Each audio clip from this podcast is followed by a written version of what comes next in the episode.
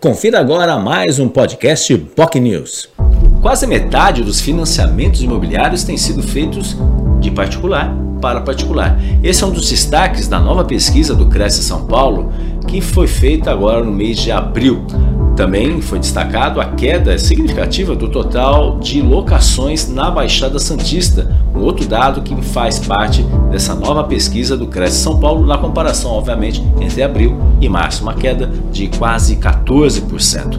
O presidente do Cresce São Paulo, José Augusto Viana Neto, foi entrevistado no Jornal em Foque Manhã de Notícias desta segunda-feira e falou sobre esses assuntos, além, é claro, de outras questões como refinanciamento imobiliário, o papel que o condomínio provoca, obviamente, na venda e locação de um imóvel, entre outros temas.